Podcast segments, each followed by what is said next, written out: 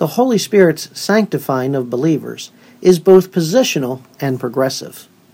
Positional sanctification is the act whereby the Holy Spirit separates believers ethically and morally from the world.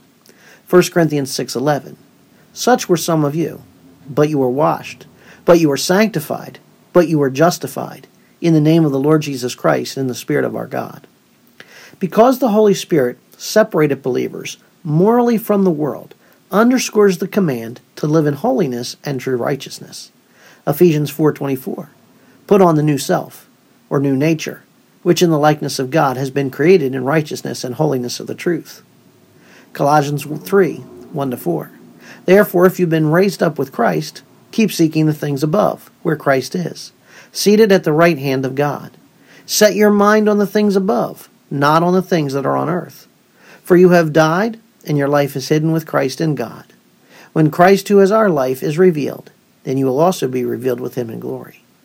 Being sanctified means being holy and righteous in this present world.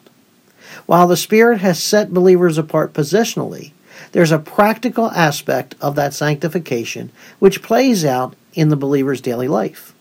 Progressive sanctification is the work of the Holy Spirit by which the believer progressively becomes holier. 1 Peter 1:16, "Because it is written, you shall be holy, for I am holy." Thus, the Holy Spirit's work of sanctifying begins with the salvation of the believer, and it is ongoing in the life of the believer.